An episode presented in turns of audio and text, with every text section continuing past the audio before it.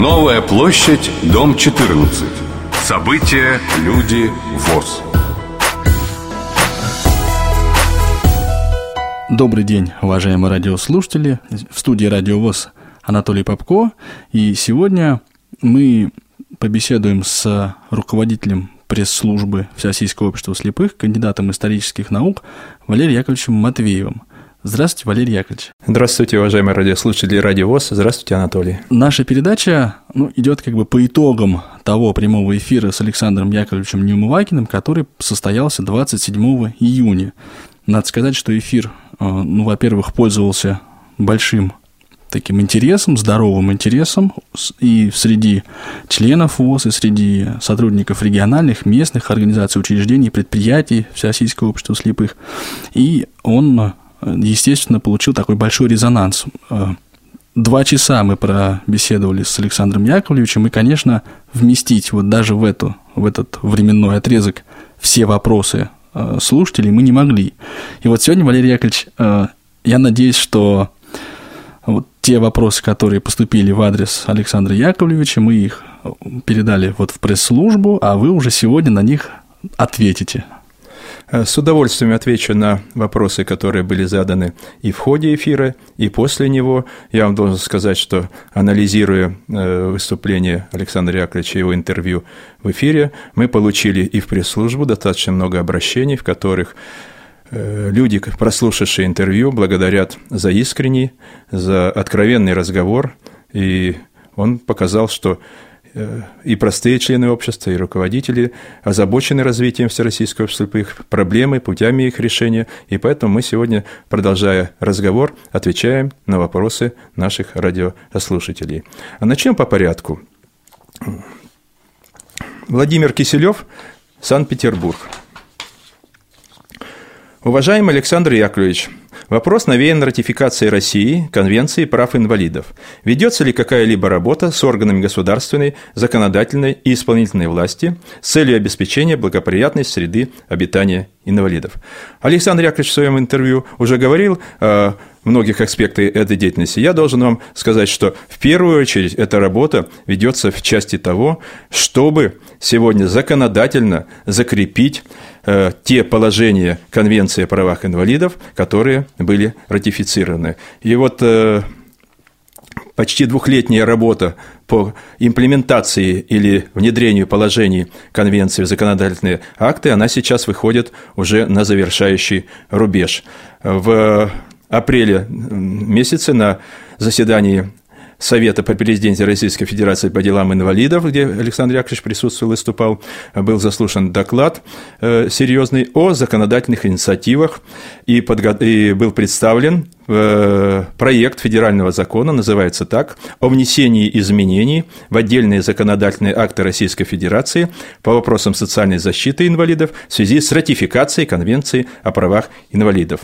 Я скажу, что планируется внесение изменений в 23 законодательных акта Российской Федерации. Эта работа очень сложная, непростая. Мы направили туда ряд предложений, отстаиваем интересы э, инвалидов по зрению в этих законодательных актах. И я в целом в ходе передачи покажу э, те отдельные моменты, остановлюсь на них, которые сегодня удалось решить, которые решаются, и те задачи, которые мы перед собой ставим. Конкретно, уважаемый э, Владимир Киселев из Санкт-Петербурга, он, кстати, инженер по компьютерному обеспечению и по чтению, вот, э, просил ответить на такой вопрос. Технический прогресс привел к трудностям посещения различных присутственных мест, пенсионный фонд, многофункциональные центры, банки и так далее. Дело в том, что повсеместно стала использоваться электронная очередь. Что можете сказать об этом? Значит, я должен сказать, что действительно э, хотим мы сегодня или не хотим, понимая, но, но прогресс в развитии электронных услуг, в общем-то, весьма полезный. Он по некоторым позициям сегодня усложняет получение этих услуг слепыми и слабовидящими людьми. Поэтому эти проблемы для аппарата управления ВОЗ, они за последние годы стали очень актуальными. Мы их обсуждаем с региональными организациями, получаем предложения, вырабатываем пути их решения. Вот я коснусь одной из проблем – это электронные платежи через банкоматы. Ну, вы знаете, что к 2014 году более 90% операций с денежными средствами планируется перевести в электронный режим.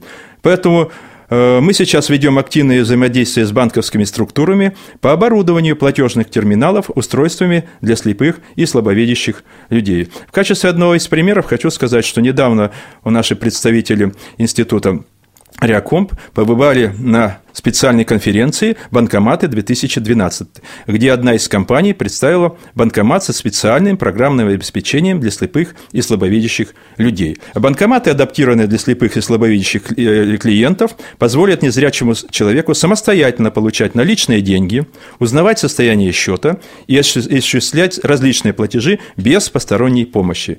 При платежах через адаптированный банкомат незрячему нужно знать лишь только сумму платежа, которую он собирается сделать. Э, есть особенности речевой информации. Вывод речевой информации в банкомате осуществляться будет через наушники со стандартным разъемом, который используется в аудиотехнике. Данный способ вывода информации является оптимальным как с точки зрения безопасного использования информации, так и с точки зрения восприятия ее. Есть э, э, вывод информации для слабовидящих клиентов. Слабовидящие люди имеют возможность использовать контрастный режим экрана. В этом случае информация отображается укрупненным белым шрифтом на черном фоне. Однако э, мы предложили предусмотреть и возможность вывода укрупненного черного шрифта на белом э, фоне. Э, также попросили разработчиков, чтобы каждый незрячий человек, клиент банка при получении банковской карты мог получить инструкцию по пользованию банкоматом, напечатанную и укрупненным шрифтом или по системе Брайля. Вот такое взаимодействие, э, оно уже приводит к тому, что мы выходим на практические шаги. И я думаю, что компания Dibolt Service, мы предложили опробировать банкомат для слепых э, в местах, где часто бывают инвалиды, прежде всего в институте Реакомп. И э, мы получили заверение, что первый банкомат, который будет адаптирован, подготовлен для слепых людей, он будет по предложению ВОЗ размещен для его апробации и для его работы. Таким образом, понимаем, что по мере совершенствования совершенствование системы электронных платежей, вот, упрощение этих платежей, э, из мобильных телефонов, возможно, скоро будут эти платежи осуществляться. У слепых и слабовидящих людей появятся новые возможности самостоятельного получения электронных услуг. Это как раз и ответ на вопрос уважаемого Владимира Киселева. Следующий вопрос, который я хочу озвучить, который он задает – Инвалиды стали активными субъектами экономической жизни. Это означает, что им иногда нужно взять кредит. Но где-то в конце 2003 начале 2004 года Минфин разослал письмо, где сказано, не рекомендуется предоставлять кредиты людям старше 65 лет инвалидам. Запрета как такового нет, но проблема есть. Она в платежеспособности инвалида по кредиту. И в этой связи э, в социальном законодательстве, которое мы сейчас активно э, пробиваем и предлагаем, мы думаем, что будет обеспечен равный доступ к банковским кредитам инвалидам. Вот сейчас такие нормы отсутствуют, прямо вам скажу, но в закон о банках и банковской деятельности будут вноситься изменения, которые обеспечат равные с другими лицами права инвалидов на доступ к банковским кредитам. Во всяком случае, вот правительство Российской Федерации эту тему знает, понимает, и оно этот вопрос сейчас прорабатывает. У нас э, Владимир Киселев задал много вопросов интересных, поэтому я продолжу дальше. Следующий вопрос, который он задал, о том, что часто при осуществлении экономической деятельности или э, требуется страховка. Однако ни одна страховая компания, будучи в здравом уме, инвалида не застрахует. Э, это было, наверное, Владимир Киселев. Частный случай. Сейчас я вам должен ответить, что только во Всероссийскую общество слепых за последнее время поступило несколько предложений от страховых компаний. Я сейчас зачитаю одно из предложений, вот, которое у нас сегодня имеется. Это предложение коллективного страхования от несчастных случаев открытого страхового акционерного общества «Якорь». Для вас, Владимир, я зачитаю телефон этой страховой компании. 8 495 232 99 62. Сейчас э, интерес к страхованию инвалидов, он имеется, он будет расти. Я надеюсь, что эти вопросы сейчас э, будут достаточно серьезно э, и на региональном уровне выходить на решение их с помощью организаций инвалидов, с, наш, с помощью наших региональных организаций. Олег, здесь я, если позволите, вклинюсь и уточню для наших радиослушателей, что вот эти телефоны компаний конкретно, и мы их приводим не здесь не в рекламных целях, да, мы не аффилированы никак радиовоз с этими компаниями, а просто ну, в качестве иллюстрации того, о чем вот Валерий Яковлевич сейчас говорит, что такие предложения по страхованию есть, и вот вам пример пример. Да, если нужны будут более полные э, сведения о возможности страхования, пожалуйста, обращайтесь в пресс-службу. Телефон пресс-службы 8495 624 8672. Матвеев Валерий Яковлевич. Ну, я думаю, что мы еще и в конце эфира, и по ходу эфира телефоны повторим и скажем. И на сайте э, Всероссийского общества слепых они тоже есть, да, можно вас там да, кстати, э, Владимир Киселев, вы написали э, в своем обращении, что имею некоторые идеи по выходу из этой ситуации. Вот как раз вот идеи и предложения – это самое нужное сейчас для того, чтобы мы могли понять, как на местах реализовывать э, те или иные законодательные инициативы. Потому что мы прекрасно понимаем, что очень часто благие намерения увязают в механизме их реализации. Есть еще Два вопроса, и очень интересные от Владимира Киселева. Э, два вопроса по Минздраву. Ну, Минздрава, вы знаете, сейчас уже нет, он сейчас разделено на два министерства, поэтому я думаю, что вопрос к Министерству труда и социальной защиты. Э, в устав ВОЗ внесены изменения, дающие возможность стать членами ВОЗ родителям детей-инвалидов по зрению. Во многих городах есть социальное такси, где право воспользоваться им имеют родители детей-инвалидов по зрению. Теперь в справках МСЭ вид инвалидности ребенка указывается просто «ребенок инвалид». Э, вопрос весьма э, понятный мне, но, может быть, не очень понятный радиослушателям. Поэтому я должен ответить, что здесь имеется в виду то, что сегодня ребенок инвалид – это э, общая категория, которая иногда не может быть ребенку-инвалиду по зрению в какой-то степени представлена через льготу. Так вот, э, в законе, я сейчас как раз его листаю, в законопроекте, который сейчас э, находится на рассмотрении во Всероссийском обществе слепых, вот, четко записано, что будет создан федеральный реестр инвалидов. И в этом федеральном реестре инвалидов очень четко будут записаны следующие сведения. Я не буду перечислять много, все, но скажу. Группа инвалидности э, – категория ребенок-инвалид для лиц в возрасте до 18 лет и причина инвалидности, а также срок, на который установлена инвалидность. То есть в федеральном реестре будут такие сведения.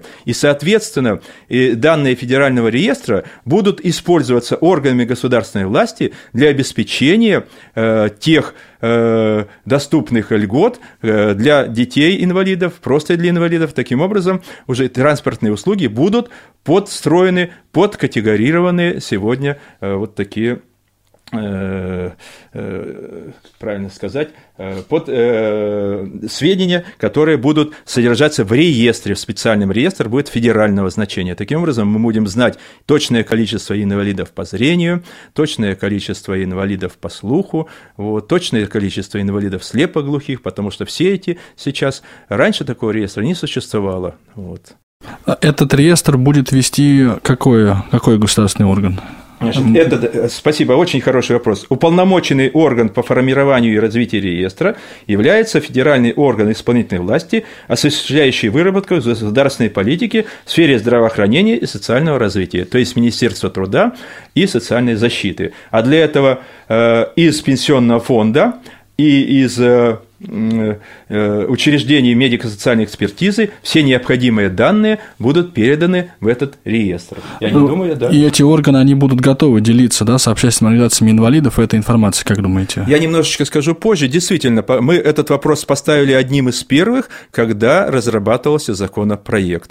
Мы очень надеемся, что это будет э, в рамках закона о защите персональных данных, э, с учетом этого закона, вместе с тем мы будем иметь сведения а, а, а, во всяком случае, может быть, не, не персонализированные, но общие сведения мы будем иметь по и эти данные, которые позволят нам работать предметно, вдумчиво и э, очень конкретно с нашей категорией инвалидов. То есть это не персональные данные, а скорее данные статистического характера. Данные статистического характера. Но тем не менее они будут являться базовыми для того, чтобы можно было э, планировать э, социальные услуги инвалидам, э, планировать их обеспечение технических средств реабилитации, санаторно-курортным лечением и так далее. То есть мы получим картину инвалидности в Российской Федерации. Это будет впервые сделано. Это очень большая работа, которую настойчиво просили все общественные организации инвалидов. Александр Яковлевич несколько раз выступал по этому вопросу, потому что, имея этот реестр, он, он позволит вместе и органам власти, и общественным организациям, Всероссийскому слепых, как одной из крупнейших организаций,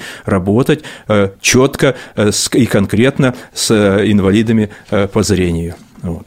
Следующий вопрос, очень серьезный вопрос. С января 2010 года в соответствии с договором между железной дорогой и Минздравом проезд льготных категорий граждан осуществляется исключительно по разовым билетам. Более того, эти разовые билеты нельзя приобрести заранее. Теперь незрячий человек должен, во-первых, отстоять очередь, во-вторых, подойдя к турникету, вставить билет в подсвеченное отверстие штрих-кодом вперед и вверх. Он закавыч, закавычил это сложное предложение. Не, не идиотизм ли? В Москве, э, в Санкт-Петербурге Петербурге, еще в нескольких больших городах много незрячих регулярно пользуются пригородными электричками. Вот. И теперь э, я, я вынужден отказаться от э, льготы на электричку. Куплю себе проездной и буду ездить как нормальный человек. Но я э, спешу вас успокоить в какой-то степени, не торопиться с э, отказом, э, Владимир, потому что эта проблема настолько насущна, что она сейчас вышла уже в ранг э, практических действий э, не только э, общества слепых, но и всех инвалидных организаций. В частности, я должен сказать, что э, в том сегодня законопроекте, о котором я э, вел речь, а именно о законопроекте, который э, вносит изменения в 23 законодательных акта, здесь уже очень четко сформулирована задача перед органами, осуществляющими перевозку инвалидов. Ну, а я пока, если позволите, опять же вклинюсь и вот расскажу, что в Москве, как обстоит ситуация, мне тоже приходится ездить на электричках, и, ну, чуть проще, потому что э, в кассе, когда мы отдаем социальную карту, и магнитит ее, а уже дальше, для того, чтобы попасть вот на перрон, да, нужно приложить эту социальную карту, ну, плюс-минус приложить к, там, к турникету, и вот этот пароход, ну, как бы там срабатывает такая система бесконтактным способом. То есть, ну, чуть проще. Вставлять билет не нужно, хотя все трудности с отстаиванием очереди и ну, вот, э, все равно билетом, они, они сохраняются, да. да. Но вот э, в законопроекте, который сейчас, я о нем буду много говорить, потому что рассказываю как раз и всем остальным о той работе, которая ведется нами по обеспечению доступной среды для по зрению. В законопроекте записано, что предприятия, учреждения, организации, осуществляющие транспортное обслуживание населения, обязаны обеспечить э, специальными приспособлениями вокзалы, аэропорты и другие объекты для беспрепятственного пользования инвалидами услугами этих организации учреждений.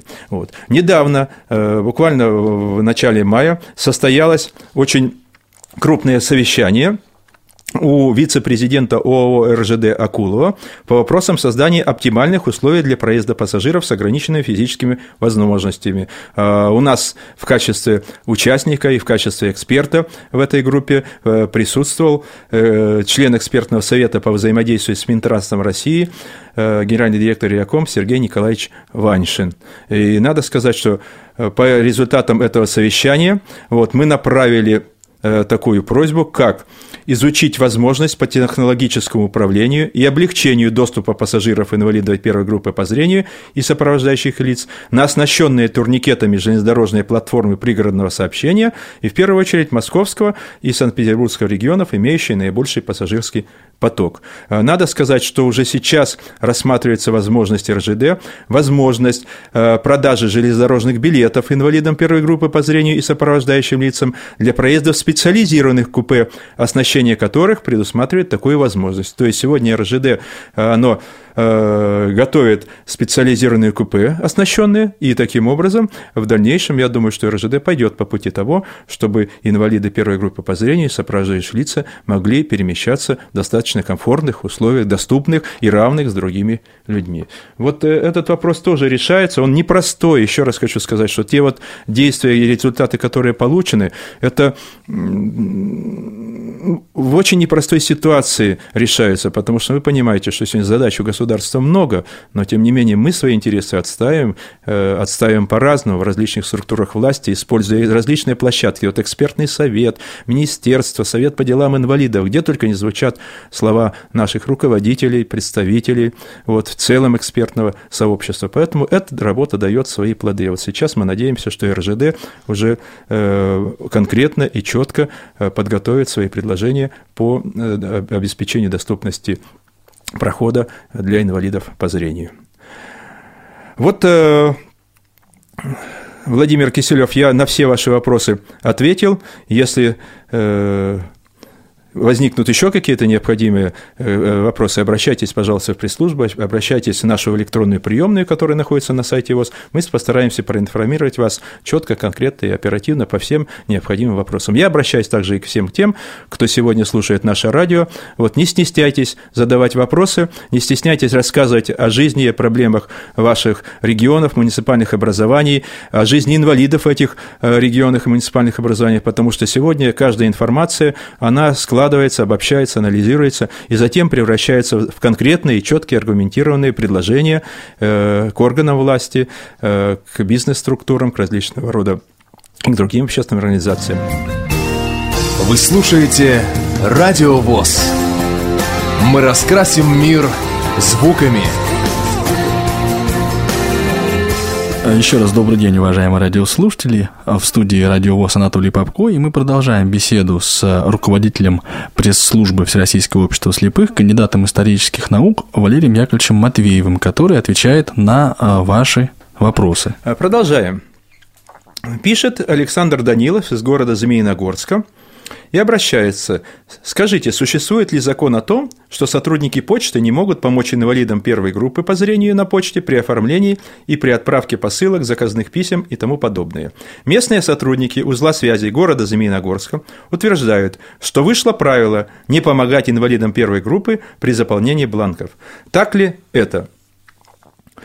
Я вам должен ответить, что э, в существующих сегодня правилах оказания почтовых услуг действительно такой э, директивной фразы и обязанности оператора связи не записано. И поэтому эта проблема, мы о ней знали, мы эту проблему э, высказали, и в э, проект федерального закона о почтовой связи, который будет э, рассматриваться, предлагаем дополнить статью, дополнить следующее содержание статью обеспечение инвалидам условий беспрепятственного пользования услугами почтовой связи осуществляется в соответствии с правилами оказания услуг почтовой связи, устанавливаемых уполномоченным правительством.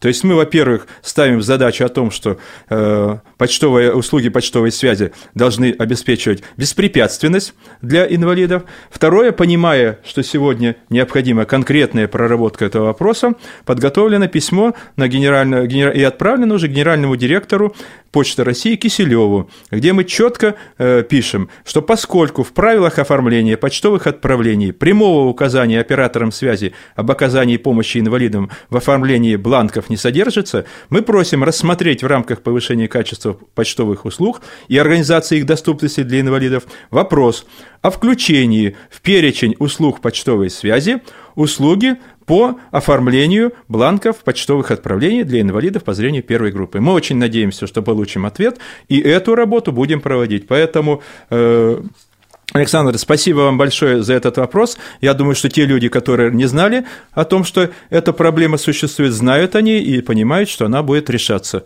Если где-то э, есть какие-то факты, э, свидетельствующие о прямом нарушении законодательства и правил почтовых услуг для инвалидов э, по зрению, пожалуйста, сообщайте. Мы, кстати, недавно на сайте ВОЗ разместили для вас информацию и о возможностях отправления инвалидам по зрению секограмм, как одно из важнейших средств связи вашего между собой и между организациями инвалидов.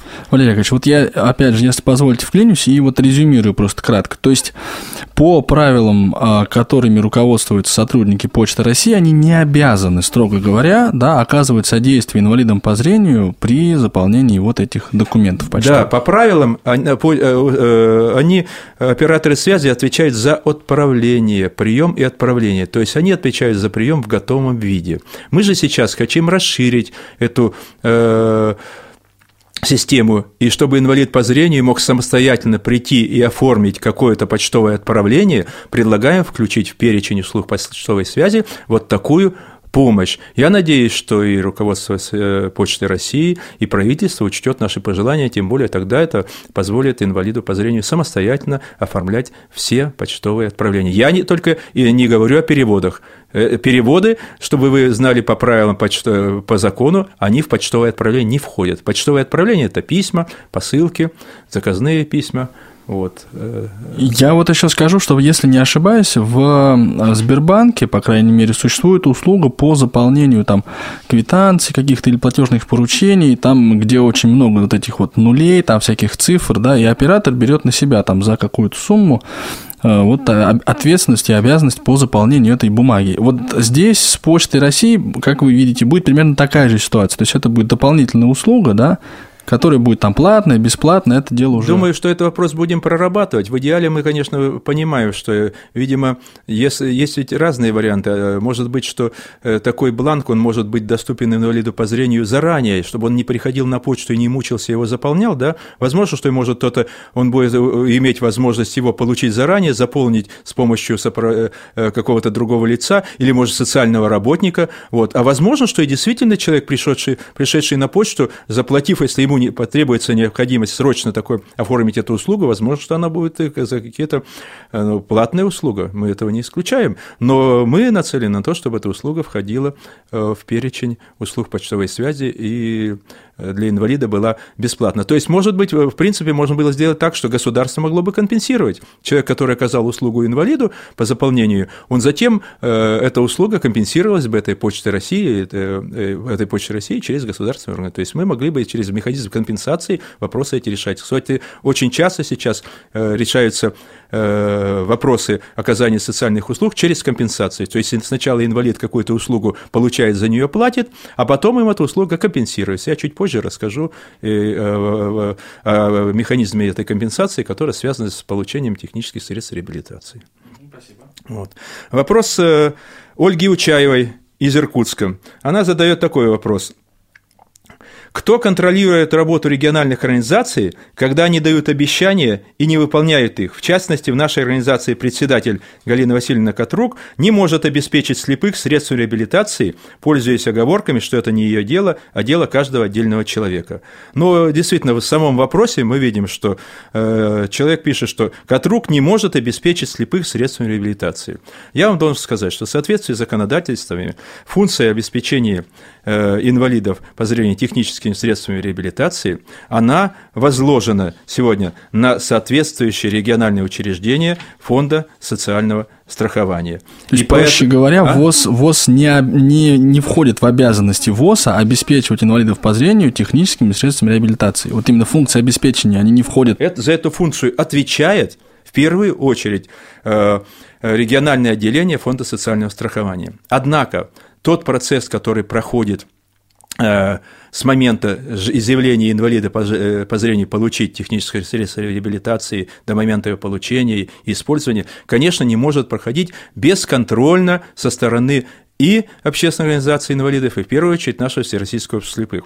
И вот я должен, э, скажу вам, Ольга, если вы обратитесь в региональную организацию иркутскую, вот, то вы узнаете, что сегодня э, в Иркутской региональной организации, да как и сейчас в большинстве уже региональных организаций нашего Всероссийского общества слепых, э, по, по инициативе э, аппарата управления э, подготовленный был специальный типовой договор о взаимодействии регионального фонда социального страхования Российской Федерации с региональной организацией Э, Всероссийского общества слепых. Вот. Такой договор подготовлен на федеральном уровне, у нас уже имеется и подписан между ФСС, Фондом социального страхования России, и Всероссийским обществом слепых. И такие типовые договоры подписаны и подписываются, сейчас завершается подписание э, в регионах. В чем суть этого договора? В том, что сегодня мы договорились о том, что региональная общественная организация ВОЗ, она будет э, проводить общественный контроль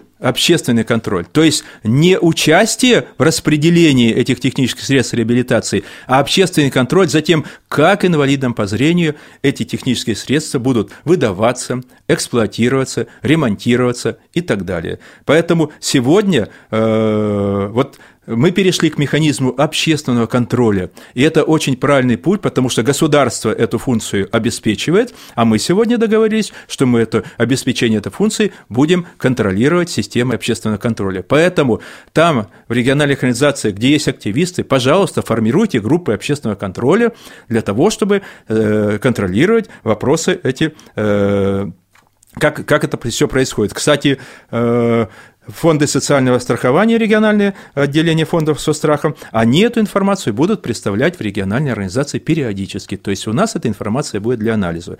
Второе, что я хотел бы сразу дополнить о том, что и по поводу распределения инвалидам путевок по санаторно-курортному лечению, то же самое информация об обеспечении инвалидов путевками на санаторно-курортное лечение, там в тех регионах, где такой договор подписан, она будет представляться в региональную организацию. То есть этот мониторинг мы будем вести, и возможность контроля, и поправить фонд социального страхования, если, по нашему мнению, происходят какие-то недочеты, недомолвки и так далее, э, это можно вполне. Дальше. Я вот, Валерий Яковлевич, да, если можно, опять Давай. же, вклинюсь и скажу, что на уровне региональных организаций отдельных вот такая работа уже, ну, как бы она естественным путем ведется. Да, да, она вот велась уже. Я, будучи ведется. в Курске, как раз на молодежном форуме, наблюдал вот эту ситуацию, да, эту картину, когда представитель Курской вот, организации ВОЗ, да, Твердохлеб Валентин Викторович, угу. он как раз и говорил, что э, нам очень важно, да, он с представителями фонда социального страхования на молодежном форуме прямо разговаривал ну, и говорил, что нам важно, хорошо, мы хотим распределять, и он пробивал пробивался, да, вот это как раз, э, вот, ну,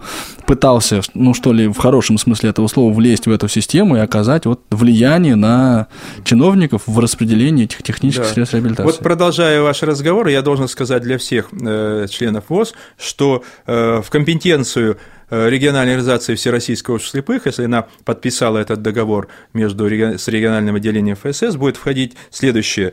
Э, региональная организация ее может по заявлению инвалида выступать в качестве лица, представляющего интересы инвалида. А, э, когда, например, когда при передаче технических средств реабилитации от организации поставщиков инвалидов, что же сейчас у нас и происходит, и вы знаете, что, например, и в той же самой в Курской, в Курганской организации, я лично, когда выезжал, смотрел, как получают сегодня через наши региональные организации, передаются технические средства реабилитации инвалиду по зрению. Конечно, это лучше, потому что э, там внимательнее у нас в организации расскажут, проинструктируют. То есть тут э, э такое отношение э, при передаче технической реабилитации, оно, конечно, более качественное, инвалиду очень полезнее. Дальше.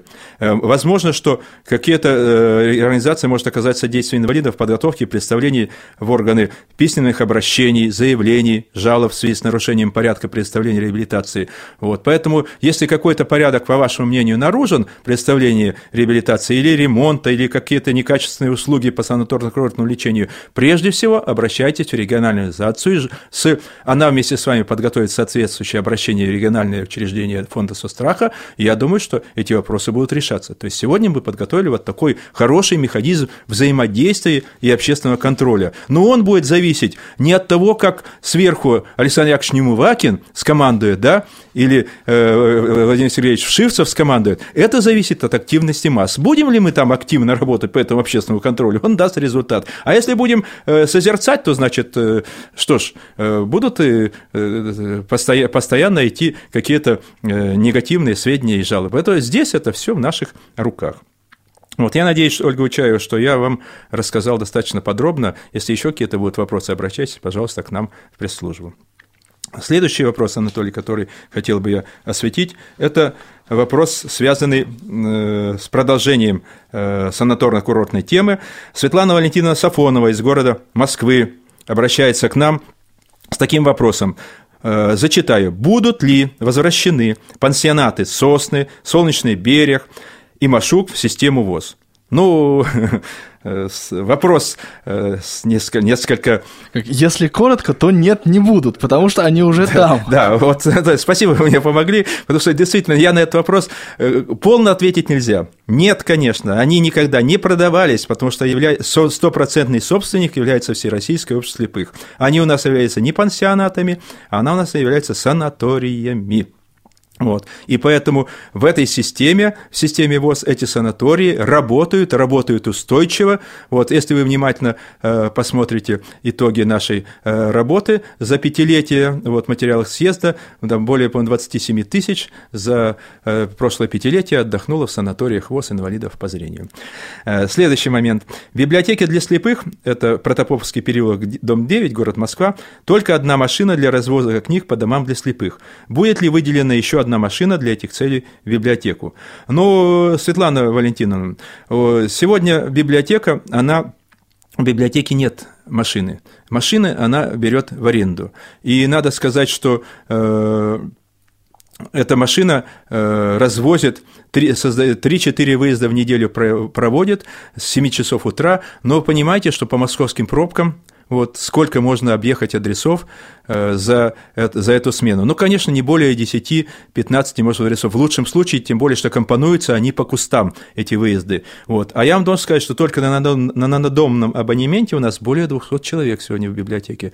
Поэтому библиотека испытывает определенные трудности и сложности э, для обеспечения тех людей, которые не могут самостоятельно посетить библиотеку. Но, тем не менее, сейчас э, просчитывается и логистика этих выездов, просчитывается рассчитывается и запросы, э, и в целом библиотека этот вопрос э, понимает, разделяет вашу озабоченность, вот, э, и, наверное, будет ставить вопрос перед Министерством культуры о том, чтобы выделялся еще одна единица транспорта. Почему? Потому что сегодня московские пробки – это бич для всех, в том числе и для тех, кто несет разумные, добрые, вечные массы. Ну, я просто хотел еще, опять же, подчеркнуть, что вот, собственно, система библиотек, специализированных в том числе, она ну, это структура, которая непосредственно обществу слепых, да, ну, она, скажем, не то чтобы параллельно, но, по крайней мере, напрямую, да, не подчиняется, да, и ни в каких Нет, вот конечно, она находится в ведомстве Министерства культуры. И то есть вот э, общество слепых, тем не менее, оно не остается в стороне, да, от этих библиотек, и вот вы, собственно, интересовались, да, и узнавали, как обстоят дела конкретно в РГБС,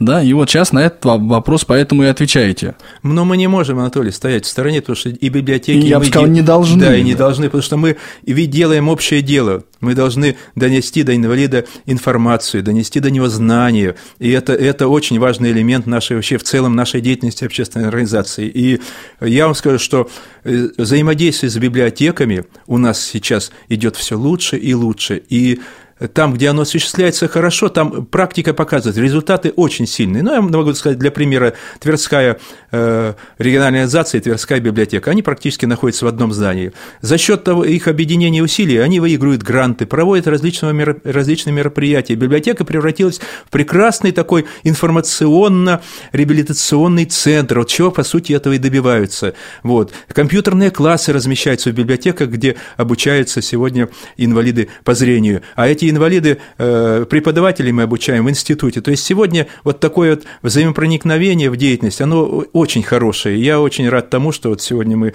и Татьяна Николаевна, руководитель РГБС, она очень внимательно относится к проблемам э, деятельности библиотек в регионах. Вот, и есть специальный сайт РГБС, и вы знаете, где очень Э, э, дается информация о проведенных мероприятиях, в целом об активности. Ну и мы на сайте ВОЗ, я должен сказать, что мы часто очень даем э, информацию о том или ином мероприятии, которое проводится библиотекой. И я думаю, что это только идет на пользу инвалидам в целях информационного сегодня обеспечения.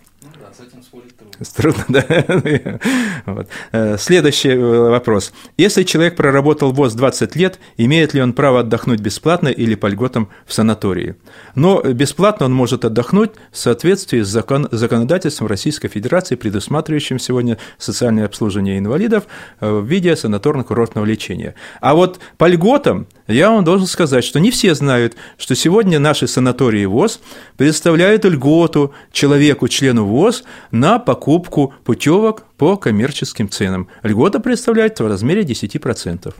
Поэтому если кто-то у нас сегодня едет по таким э, путевкам, а таких людей сейчас со временем все больше и больше, вот, эта льгота существует. Я не знаю, как дальше будет, но на сегодняшний день такая льгота есть, и я надеюсь, что по мере развития нашего общества она будет, наверное, и эта льгота будет расширяться. Но ну, об этом загадывать не будем, как, как покажут наши экономические показатели развития. Это, по крайней мере, что-то, к чему можно стремиться. Да, да, мы всегда должны к чему-то стремиться, если мы, мы перед собой ставим цели, мы должны их ставить реальные, достижимые, но но вместе с тем такие амбициозные. Вот. И я думаю, что это э, и в этой связи мы тоже в какой-то степени сегодня должны заглядывать в будущее. Э, вопрос от Владимира Алексеевича Кашенкова из Удмуртии, город Сарапул. Я живу в Удмуртии, вся семья в Воронеже. Хочется хотя, бы, хочется хотя бы один раз в год посещать семью, но нет льгот на билеты. Почему? Ну, сегодня действительно, вы знаете, э, не буду вспоминать этот пресловутый закон, вот, льготы на проезд в городском и пригородном транспорте, вот, э, и в междугороднем транспорте сегодня такие нормы у нас сегодня отсутствуют общефедеральные. Э, однако в социальном законодательстве в проекте социального законодательства, который мы сегодня отстаиваем, я еще раз хочу сказать, это не решение, не решение вопроса, это наши э, интересы, которые мы отстаиваем. Мы предлагаем, чтобы инвалидам была предоставлялась 50% скидка со стоимости проезда на международных линиях на железнодорожном, речном, автомобильном транспорте хотя бы с 1 по 15, э, октября по 15 мая. Такое наше предложение было, вот оно рассматривается, как пока оно будет рассматриваться, но мы думаем, что э, придем к этому. Вот. Но это пока еще вопрос нерешенный, но, но, но вообще, во всяком случае, сейчас пока понимаемый и не отторгнутый э, э, теми ведомствами, которые сейчас прорабатывают э, это социальное законодательство. То есть, так фактически идея сводится к тому, чтобы вернуться к той системе, которая была вот до принятия закона о мобилизации льгот. Да, мы понимаем, что в сегодняшних условиях не возвращение, а я бы сказал, какая-то изменения в схеме поставки этой услуги, они естественны, правильно? Экономические взаимоотношения изменились. И вот раньше, э, э, мы помним, ВОСовский билет был проездным, но тогда и система экономических отношений государства, в государстве была иная. Сегодня для того, чтобы... Сегодня мы, еще раз говорю, мы идем по пути компенсации, потому что государство компенсирует. Например, мы вот на пригородном с вами транспорте в Москве мы предъявляем свой, э, так сказать, социальную, социальную карту москвича, карту москвича или жителя да, Подмосковья. Ее, проехали. Автоматически сосчиталась эта сумма проезда, и эта сумма проезда будет компенсирована кому? Транспортной компании. Кем? Государством. Вот этот механизм компенсации сегодня, он признан наиболее разумным, потому что чтобы не страдали сами транспортные компании. Потому что если мы видим с вами, что если мы возьмем 10 лет назад транспорт московский сейчас, то это отличие громадное, правильно? И в качестве, и в скорости обслуживания. Смотрите, станции метро строятся. Это за счет того, что сегодня транспортные компании, они получают средства для развития. Вот, опять же, из государства. Ну, то есть, вот по самому большому счету, одна из ключевых задач Всероссийского общества слепых, собственно, состоит в том, чтобы встроить вот те фактические льготы, те фактические да, потребности да, да, да. в существующие Абсолютно системы экономических, точно, да. правовых да. и прочих взаимоотношений. Я бы, да, я бы даже сказал сейчас слово «для нас льготы», да, а для государства это механизм компенсации, чтобы, например, доступность у нас сохранялась, чтобы человек-инвалид, э, ему была услуга доступна. Однако, чтобы государство часть этой услуги или полностью эту услугу компенсировало инвалида после того, как он ее затратит. Почему у нас, э, мы, э, вспомните, э, проблема с этими самыми, с проездными билетами в Москве, когда у нас инвалид, получив свою проездную социальную карту, передавал ее кому-то, и не только инвалид, пенсионер, да, передавал. И я лично видел на станции метро Лубянка, как ловили студентов с пенсионными, с социальной картой москвича. Ну, неприятно это, естественно. То есть в данном случае услуга давалась заранее. Сегодня мы говорим о том, что эту услугу, доступность услуги есть, ты ее можешь получить, а стоимость этой услуги тебе будет компенсирована. Вот. Или, конечно, заранее, или после того, как эта услуга будет оказана. Наверное, это разумный выход э, с тем, чтобы и обеспечить доступность услуг, и с тем, чтобы обеспечить их льготное Э, так сказать, цену, их льготную цену этой услуги для инвалида по зрению. Абсолютно верно вы сказали. И вот я, кстати, э, по всем позициям, которые сейчас вот рассказывал, думаю, что вот такая тенденция, она наиболее эффективна в данный период. Вот. Ну и завершая вопросы, Э, отвечу на последний. По скайпу был вопрос из Анатолия от Воронеж... из Воронежской области. Я несколько лет пытаюсь через первичную и региональную организацию попасть на курсы по обучению компьютерной грамотности, но пока мои усилия безрезультатны. Что мне делать? Я скажу вам, Анатолий, что делать. У вас в Воронеже есть центр реабилитации молодых инвалидов такой. Я там был в этом центре. Вот. И вот с 2004 года работает э, в этом, и в этом центре есть специальный э, компьютерный класс для инвалидов по зрению, в который можно, можно попасть. Э, два с половиной месяца обучения, питание, проживание обеспечивается инвалидом по зрению. Татьяна Ежук, и руководитель этого компьютерного класса, она проходила у нас обучение в институте Реакомп, я ее очень хорошо знаю.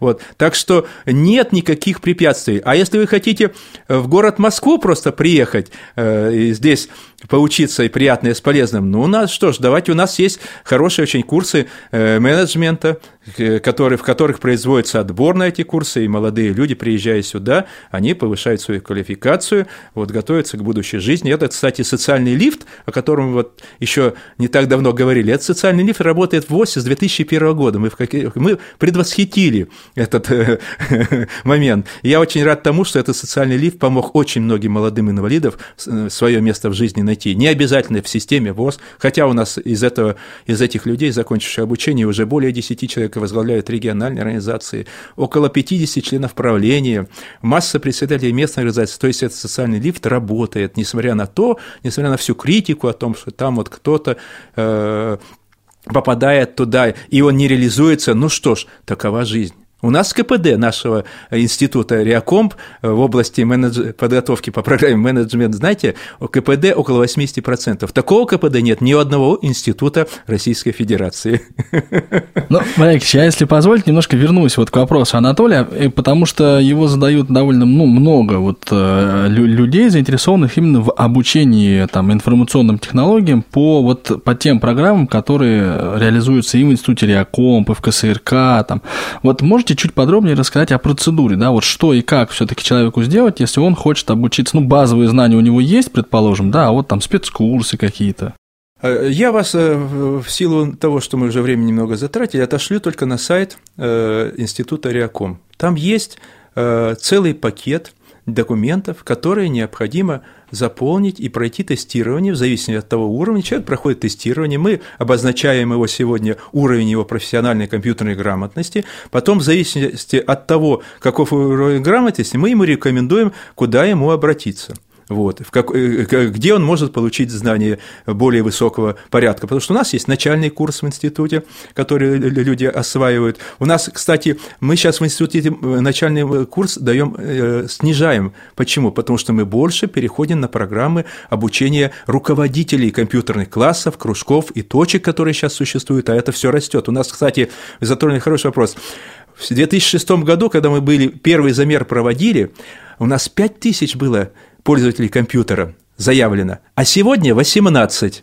Вот прогресс. И, естественно, это, э, это требует огромного количества что? Хороших преподавателей, потому что мы должны учить правильно, верно? Мы должны учить что-нибудь четко по хорошему алгоритму. И, кстати, сегодня у нас ученый совет Института Реакомп, он сейчас занят огромной тяжелой проблемой унификации всех программ обучения, чтобы не получилось, образно говоря, чтобы все мы учились по одному букварю, потому что это очень важно.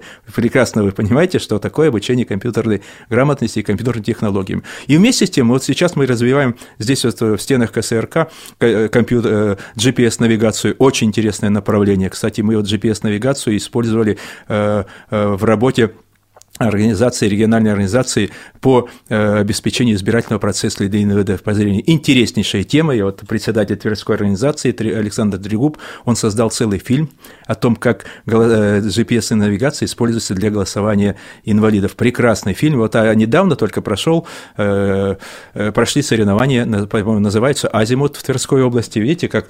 То есть вот эта вот система, мы привлекаем, создаем интерес, и поэтому мы рады тому, что количество людей, стремящихся Э, компьютер сделать своим помощником, оно растет. Вот. Кстати, я вам должен сказать, что э, был вопрос такой, на который Александр Яковлевич уже отвечал по поводу обеспечения компьютерами. Помните, там женщина достаточно пожилого возраста говорит, почему у меня нет, мне не дают ноутбуки.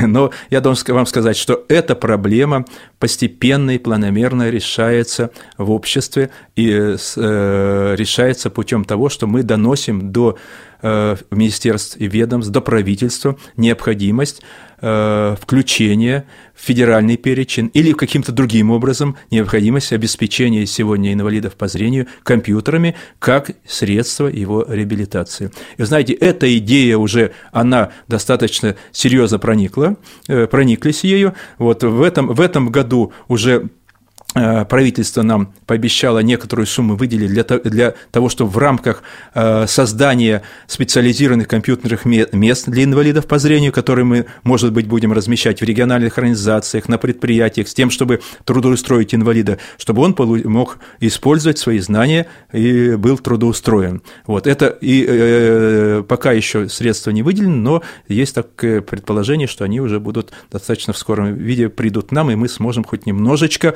людям дать работу, э, именно вот такую работу современного типа. Вот. Я думаю, что за этим как раз будущее стоит. Да, я, если позволите, ставлю свои 5 копеек и скажу, что, конечно, это очень важно, такой, ну, принципиально важный такой шаг, и действительно, Всероссийское общество слепых до сих пор является крупнейшим работодателем для инвалидов по зрению на предприятиях, конечно, меньше, чем, скажем, в какие-то там э, вот а, ранние времена трудоустроен людей, но, тем не менее, вот ведь ключевая задача, одна из, по крайней мере, Всероссийского общества слепых, да, это сделать это общество, да, равным с точки зрения там трудоустройства именно для инвалидов по зрению, да, чтобы э, сами незрячие могли в своем обществе трудоустроиться и вот так профессионально реализоваться. Это, конечно, важнейшая задача. Очень хорошо, что она, ну вот, решается, да, что она не остается без внимания.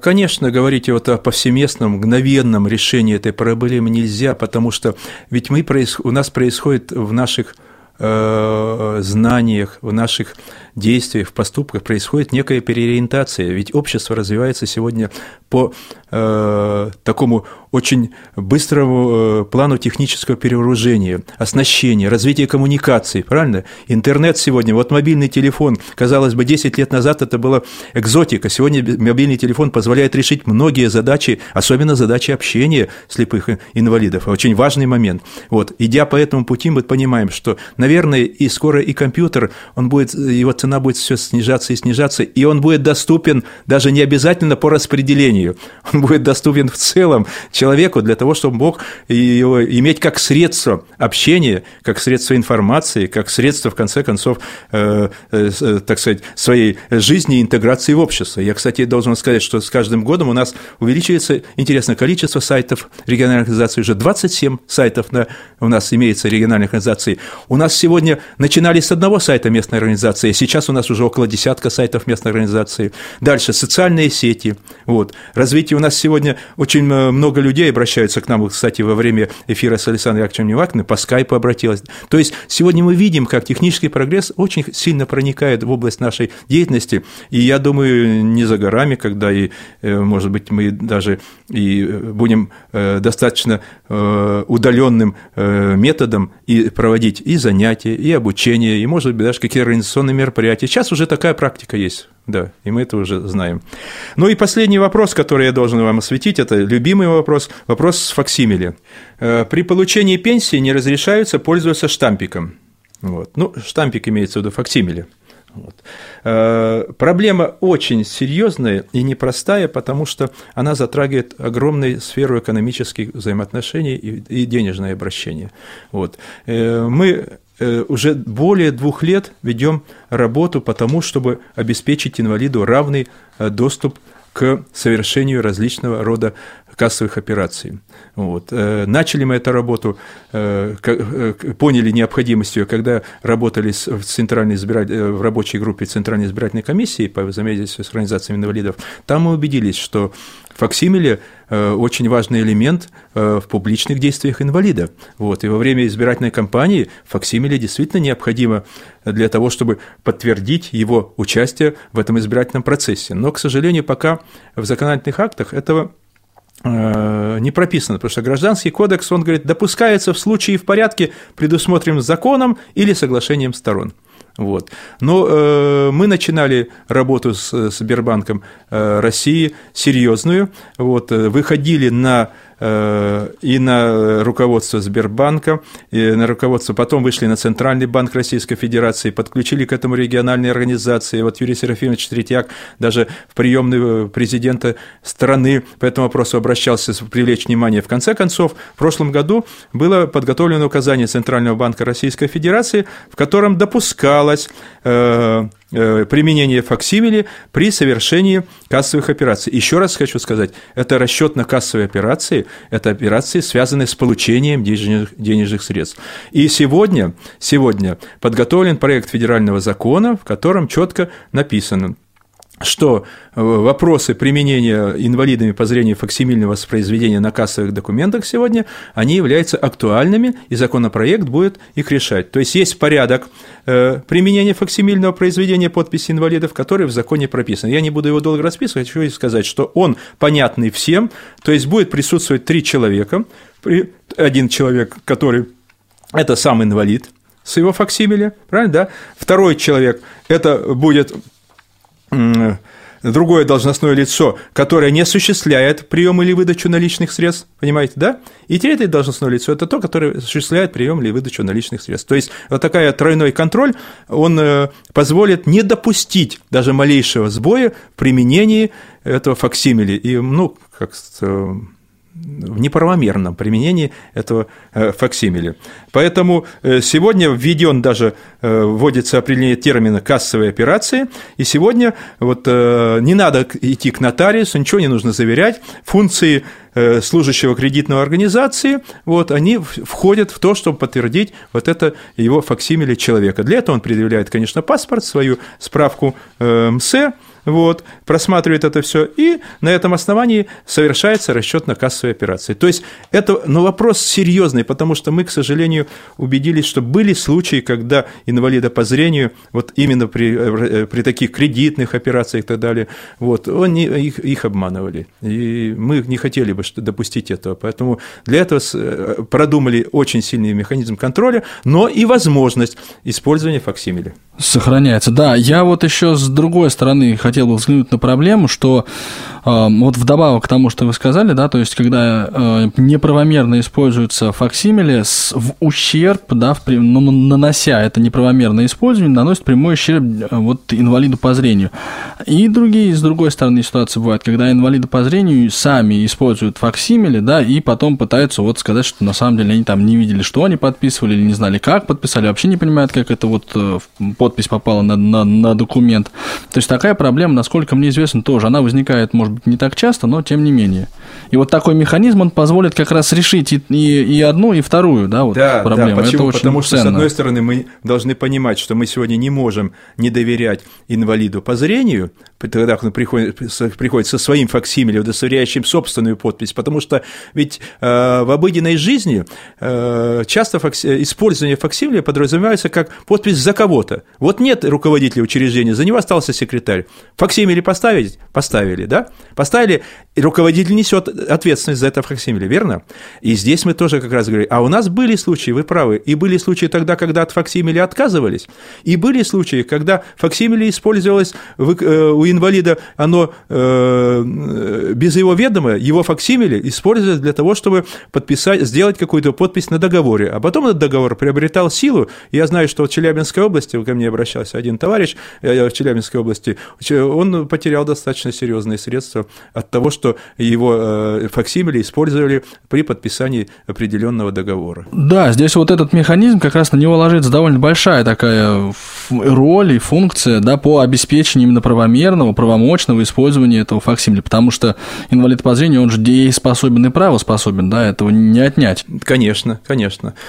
Кстати, э, но вот говоря о будущем, я думаю, что через некоторое время факсимили э, свою функцию выполнит. Почему сегодня технические средства у нас сегодня электронные, подпись все равно она войдет в обиход э, инвалида по зрению. Постепенно, конечно, мы не можем сейчас говорить о том, что это и различного рода э, подпись голосовая, правильно, да? Это и оттиск какой-то, который будет скопирован, например, э, оттиск это самый большого пальца там и руки, правильно, который будет поз... линий, да, да, Капилляр, который будет позволять идентифицировать инвалида, потому что сейчас у нас этот процесс только вот, вот как раз в этом факсимиле, да, что этот факсимиле подтверждает, что это именно этот инвалид, именно он пришел, именно он должен получить э, те средства, э, которые в, расчет, э, в расчетно-кассовом центре он сейчас решил получить самостоятельно. Я благодарю вас за то, что вы пришли к нам в студию Радио ВОЗ и ответили на те вопросы, которые были заданы слушателями в ходе прямого эфира с Александром Яковлевичем Немувакиным 27 июня 2012 года. И, надо сказать, судя по вот резонансу, который получил и это интервью, а, и, я уверен, получит вот передача, которую мы сами только что а, провели, а, есть стремление сделать наши встречи, да, в прямом эфире или вот в записи систематическими. Как вот вы, как руководитель пресс-службы, относитесь к этой идее? Готовы вы на какой-то такой постоянной основе приходить вот сюда в редакцию и вопросы членов ВОЗ комментировать. Спасибо за лестное предложение. Наша пресс-служба существует с 15 марта 2012 года. Она еще сравнительно молодая, моложе, чем радиовоз, э, который уже отметила первый юбилей. Первый да. юбилей, да. Вот. Э, поэтому я должен сказать, что пресс-служба развивается. Мы в первую очередь заинтересованы в том, чтобы вызвать интерес у э, наших читателей нашего сайта оперативными, злободневными, официальной информацией с тем, чтобы люди как можно быстрее узнавали и через э, электронные средства связи, и через радиосредства связи могли узнавать о той жизни, о деятельности ВОЗа, которая она бурлит. Мы просто, просто не успеваем рассказать э, об этом частенько. И это как раз, как раз то, чем сегодня пресс-служба будет заниматься, потому что сегодня позитивный наш образ нашего общества слепых, он достаточно устойчив, но э, рассказывать о нем э, как можно больше, рассказывать людям самим, инвалидам, участникам этого процесса, рассказывать людям, которые нас окружают, это как раз и есть настоящая интеграция. И вот пресс-служба готова к тому сегодня, чтобы это развивать, развивать сегодня это взаимодействие и со всеми средствами массовой информации Всероссийского общества слепых. А радио для нас является, ВОЗ является одним из важнейших средств информации. И я думаю, что вот как раз э, прозвучавший в одном э, из вопросов Александра Яковлевича предложение было о том, чтобы э, анонсировать в какой-то степени мероприятие, проходящее ВОЗ, действительно, это задача нужная, чтобы интересная, и мы постараемся в целях вот как раз того, чтобы люди больше знали информации о жизни ВОЗ, конечно, эти встречи сделать регулярными. И я думаю, что интерес э, к этим встречам будет, и мы, в свою очередь, будем стараться дать вам самые Э, самую э, оперативную информацию, вот, самую информацию, которую вы можете услышать, и полезную для вас, для членов Всероссийского общества слепых. Большое вам спасибо за внимание. И в заключение передачи я попросил вас уточнить те контакты, по которым можно обращаться в пресс-службу с вопросами, ну, с какими-то предложениями, пожеланиями, куда звонить, куда писать. Ну, наши контакты размещены Э, на сайте Всероссийского общества слепых. Вот вы можете позвонить нам по телефону 8495 624 8672 или э, написать э, обращение по электронной почте пресс собачка voz.org.ru. Это получается P-R-E-S-S. Да, да. Пресс собачка voz.org.ru. Вот. Мы будем рады обращениям, э, вашим письмам, предложениям, которых мы ждем по, по тому развитию информационного пространства, которое сегодня реально существует в нашем обществе. Ну что же, я благодарю вас, уважаемые радиослушатели, за то, что вы э, были с нами в течение всей этой передачи, э, и вас, Валерий Яковлевич Матвеев, за то, что вы, будучи руководителем пресс-службы Всероссийского общества слепых, пришли к нам и ответили на вопросы наших радиослушателей. Всего хорошего, до новых встреч. Спасибо, до свидания. Новая площадь, дом 14. События, люди, ВОЗ.